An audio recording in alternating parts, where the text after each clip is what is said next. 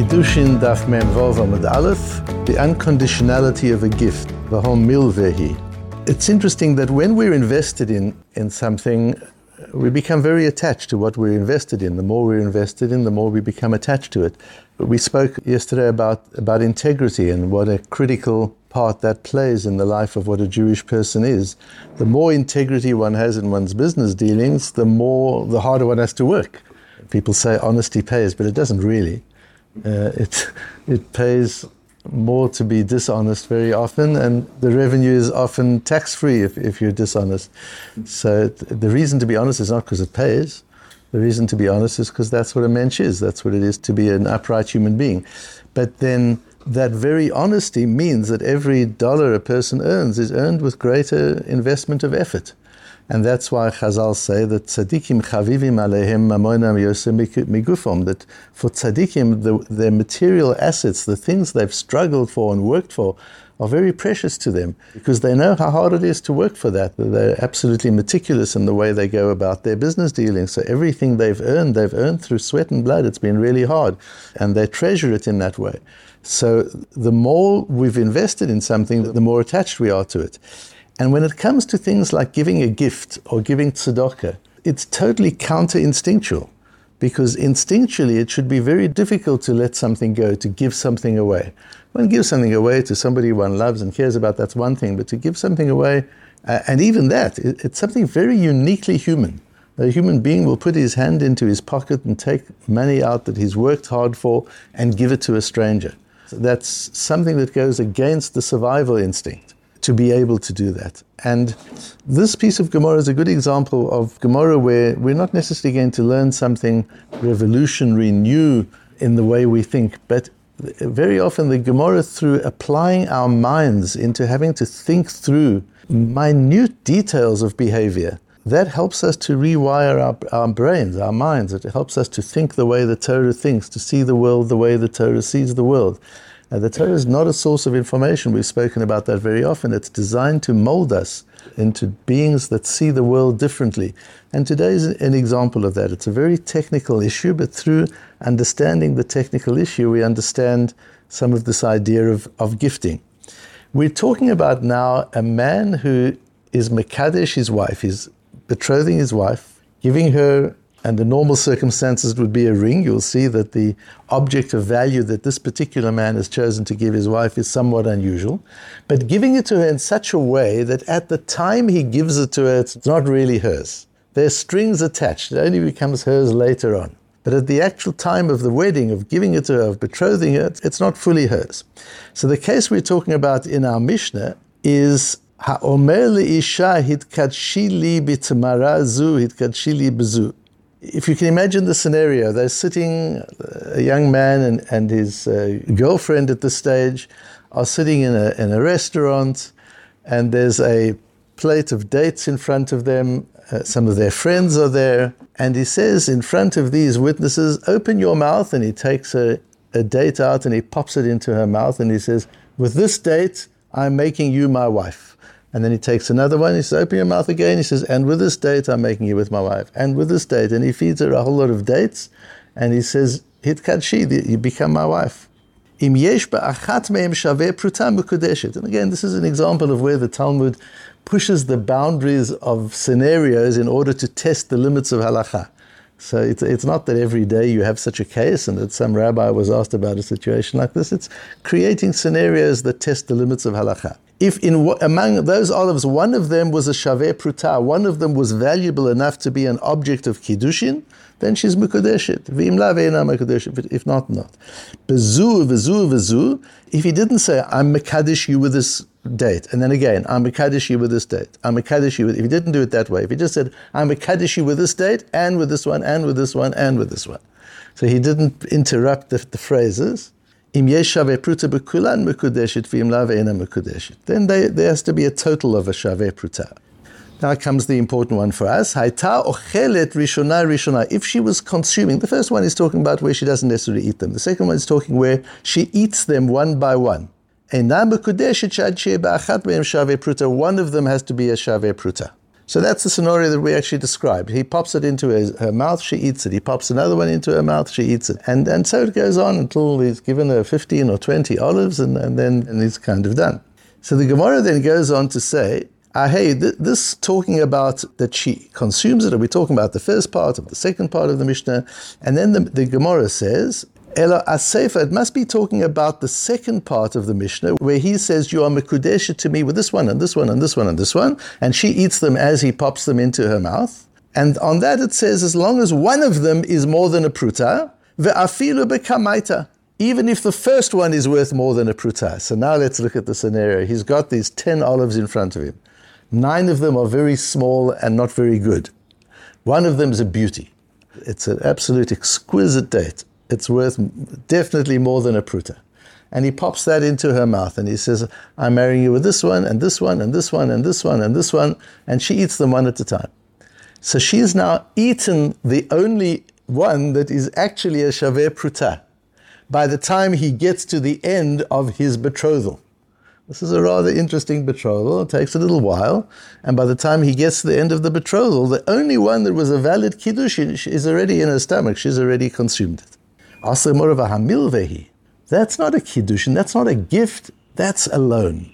And in looking at the, at the, understanding between the difference between a gift and a loan and why that first date should be a loan is what we're looking at in our Gemara. Uh, Rashi explains, Kivan de kiddushin lo nigmuru adchet kablem kulam since the act of kiddushin, of betrothal, is only complete when she's finished with all, because he's saying, I'm being Mekadesh you not just with a pruta, I'm being Mekadesh you with a pruta plus a whole lot of dates that together are worth a lot, and so eat them one by one. If the kiddushin only is only activated at the end of the series of dates, then when she consumed the first date, it was not yet kiddushin. So whose date was it? It's not hers yet because the Kiddushin hasn't taken place. So whose date was it? Have So what is it? You can't say it's his date because then how could she consume it? She's, that would be theft. So she must have the right to consume it.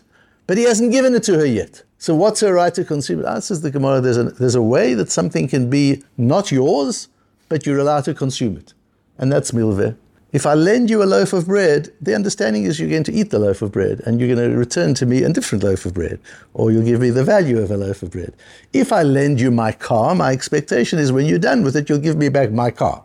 Not that you'll sell the car or use the car and give me back some other car. That's not the understanding. But a halva'ah, if I give you money, the expectation is you'll spend the money, you'll give me different money. You're not going to give me the same coins.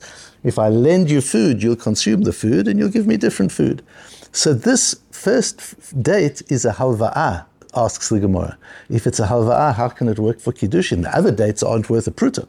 The first date is a loan. It's not a gift. How can it work as a gift? And this all revolves around a Gemara on Daf Nun Tet that we'll get to further on, where the Gemara talks about a man who betroths his wife and says, Here's the ring. Here we're not talking about dates, we're talking about a real ring. But he says, But the Kiddushin will only be activated in 30 days' time. In other words, I want 30 days to still think about this. But if, if nobody changes their mind within the 30 days, we're done, this is it. So I'm going overseas, but and you should know if we haven't cancelled it, comes 30 days, we're married. So that's what that's what he does. And the Gemara says in, in such a case, Is she allowed to spend the money? So let's say he goes off, he gives her this, this ring, she's a poor girl, all she's got is the gold ring. So she decides to sell it. So she puts it on eBay, she sells it, she gets a few hundred dollars, and she spends the few hundred dollars on, on a dress for herself and on some food. Comes the 30 days when the, when the Kiddushin is activated, the ring is nowhere to be found. It's already been consumed. My time, this money that, that he gave her for the Kiddushin is not a loan and it's not a picadon. It wasn't given to her the, as a security. Picadon means you've got to give it back to me as it was. Milve means you can use it. In this case, it's neither, says the Gemara, and the Gemara goes on. Asks our Tosfos, and this is a great example of the fineness of Tosfos bringing two different situations, comparing them and finding the difference. So what is the difference, asks Tosfos? In that case, when the Kiddushin fall becomes active, so let's say on the, on the 1st of January, he gives her the money. On the 30th of January, the Kiddushin becomes active. On the 30th of January, there's no money, there's no ring, there's no anything. There's nothing, it's gone. But we say it's fine, it's okay. The act of Kiddushin was done on the 1st of January. The chalot of the Kiddushin, the activation of the Kiddushin was done on the 30th of January. And that's fine. And as long as it was hers, he gave it to her as a proper gift on the 1st of January. That's an act of Kiddushin. It works fine. Ask Tosfos, why is this any different? He gives her the first date. It's her date, otherwise she couldn't eat it. So he's clearly given it to her. He's given it to her as Kiddushin. She eats the date. Three minutes later, he gets to the end of the date, of the plate of dates. Now the Kiddushin is Chal. So instead of talking about 30 days, we're talking about 30 seconds, or we're talking about three minutes. But what's the difference, says Tosfos? The fact is, you gave it to her and it was hers. She ate it, which is entitled to do. And now the Kiddushin should be Chal. Why do we say it's a milveh? Why do we say it's, it's a loan? It's not, it's not a gift. So the Ran explains there on Daf Nun Tet, and the Avnei Miluim explains the Ran very beautifully. And it's the Avnei Miluim we're, we're going to learn. The Avnei Miluim, you remember, is the Ktsos HaChoshen. The Ktsos HaChoshen is written on Choshen Mishpat, the laws of business. The Avnei Miluim, he wrote on the laws of marriage.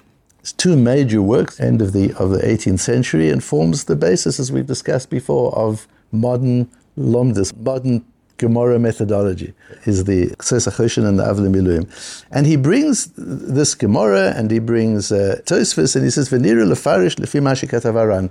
The Ran explains Tosfos's idea a little more clearly. And the Avnei Miluim explains the Ran a little more clearly. And it's a good example of how, as the generations go, you need more explanation. The Tosfos becomes clearer if you see the Ran, and the Ran becomes clearer if you see the Avnei Miluim. משום דהמקדש אינו יכול לחזור מכסף קידושין אם היא עומדת בדיבורה לקבל הקידושין. In the case on Daf Nun Tet, where he gives her the money on the 1st of January, he can't back out from the money. He can back out from the kiddushin. So he could say, look, I made it a 30 day because I wanted a 30 day cooling off period. We got engaged because we, we met each other, we fell in love, and, and I didn't want to waste a moment and I was Makadish you, but I wanted a 30 day cooling. Off. Let's be sure that we're actually serious about this. What happens if he decides to say during that 30 day period, you know what? I've decided not. He's entitled to do that, so is she. But the money doesn't go back. Explains the Ran, the money has to have been given unconditionally. This is yours. I'm giving you the money. With this money that I'm giving you, you are Mekadesh yourself to me. You are dedicating yourself to me. Now, I can go back on the second part and say, okay, I don't want the Kiddushin. But I can't go back on the gift because if the gift wasn't given absolutely, if the gift wasn't given totally, then how would the Kiddushin work altogether? So that's how it works over there. But that's different from here Because here, kol שלא נגמר הדיבור היה יכול המקדש לחזור בו לגמרי, עדיין לא זכתה בתמרות שהגיע לידה. Here it's different because he hasn't even finished the act of Kiddushin. This is an extended act of Kiddushin. Normally, a man stands under the chuppah nowadays, gives his wife a ring. It takes a few seconds. He says, Areat Mekudeshet. She agrees. The Kiddushin is done. It takes a few seconds. He is schlepping it out. One date, another date, another date. This is a three minute Kiddushin or a five minute Kiddushin. And it only really completes when the last date is given to her. So that means until that time, he hasn't done the Kiddushin. If he hasn't done the Kiddushin, he could pull out of the whole thing. He could say, oh, okay, I just made a terrible mistake. We were just kidding around. It's nothing. Now, what is the status of the dates she's eaten? The status of the date she's eaten, says the Gemara, that's called a milveh because he could call it back. He could say to her, it's all overs, and I didn't give you anything because what I gave you was based, I was giving you Kiddushin, but we didn't get to the end of it, so it never happened. So what about the days you've consumed? Well, you better pay me back for them. That's a loan. So whether it's a loan or not, as we learn and understand the Ran, as the Avnei Miluim understands the Ran, when an item is given to somebody with an attachment, I can still pull it back. I can still take it back in one form or another. That is called a halva'ah. That is called a loan. And so as we learn this Gemara, this is difficult Gemara, it's pages of Gemara, and you, and you think of it, young children are learning this Gemara and applying to their minds, to understanding the difference between giving an unconditional gift over which I have no more control and giving a, a gift over which I have some control. And if I have some control over the gift, it's not a gift, it's a loan. It might become a gift later on, but at the moment it's a loan, and understanding that difference. And what's even more important is when you think about it, of what the act of Kiddushin is, this is the first act of marriage. What is the very first thing a husband and wife do? They do kiddushin. That's the very, until then, they're not husband and wife. That's the thing that makes them husband and wife. And what is an act of kiddushin? An act of kiddushin is the young man has to let go of something he's very, worked very hard to earn. It's not conditional. It's not a loan it's not something you might give me back. We had the, the Yortzeit on Shabbos, we mentioned it on Friday in the, in the Matmonim of Rabbi Bernard, who was a famous Rov in, in South Africa, and he told me of a story he had doing a very a wedding of a very important two families that were marrying. The shul was packed, a very prestigious wedding, and as he always does at the beginning of the at, at the chuppah, he says to the bridegroom, "Is this your ring?" And he says, No, not exactly. It's actually my, my bride's granny's ring. She wanted us to use that ring. So Rabbi Bernard explains, well, that's not going to work. It's got to be your ring. So they said, no, she insists that they, we use her ring. So Rabbi Bernard calls the old lady up and says, Are you willing to give the ring as a gift to this young man so that he can do the wedding? She says, Absolutely not. This is my heirloom. I'm not giving this to anybody. And there was a major, a major tumult because it wasn't a, a ring that was clear gifting. It must belong to the chosen, absolutely, and he must give it to his wife absolutely. That's the first act of marriage. Take something you've worked for, you've paid for, you've bought, you've invested in, and give it to your wife unconditionally. That's the very, very first act of marriage.